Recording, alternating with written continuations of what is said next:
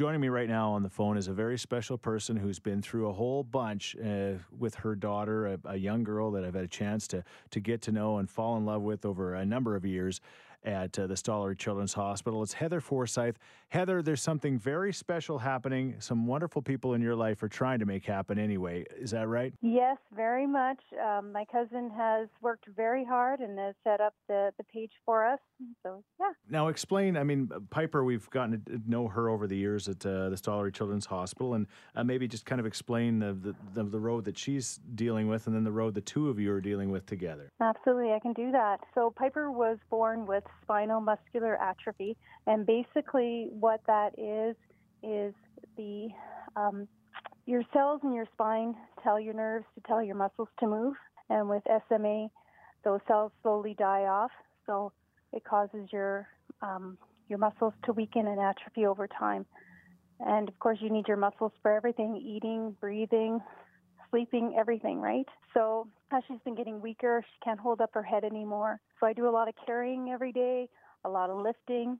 Uh, the bathroom is a big issue for us. I, I can't renovate a bathroom where I am, so it, that's really that's really the big one for us.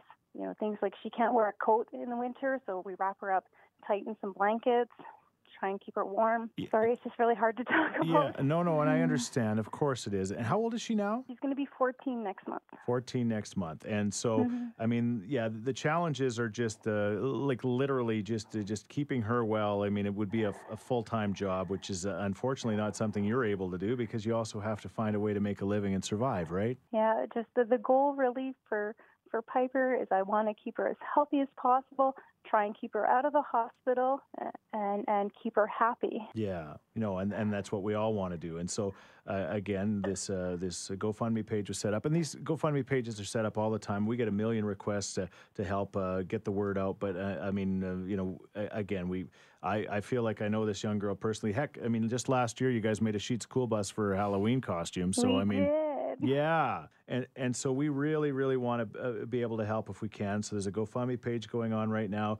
Uh, a, a significant amount of money needs to be raised so you guys can move out of your mobile home that you're currently in, which just doesn't really work for her for obvious reasons because of her limitations, right? That's right. That's Yeah. right. And I can't and I can't put any lifts in my mobile. Yeah. Um, they they said they can put a lift in my bathroom to lift her out of the tub, but then it would stop at the doorway. Mm-hmm. So I would have to drop her wet into her wheelchair.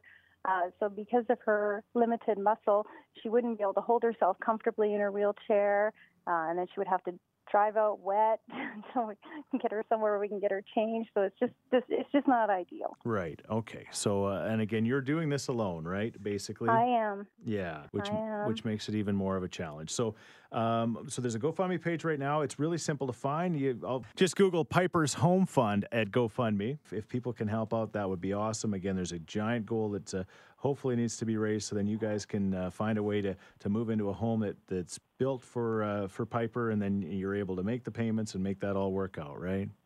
That's right. That's the goal. again, we're, we're going to do what we can to help get the word out. And uh, you just never know uh, when and if these things do take off. But I know that there's been some money given already, and each and every one of those dollars is really appreciated, obviously. Absolutely.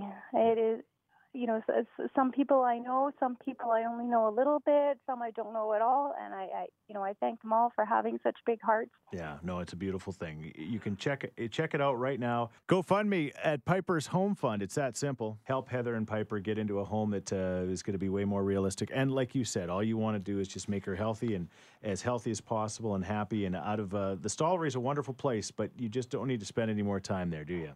That's right. That's yeah. right. Yeah. Okay. Awesome. All right. Well, we're going to do what we can, and people can go there right now. Thank you so much, Chris.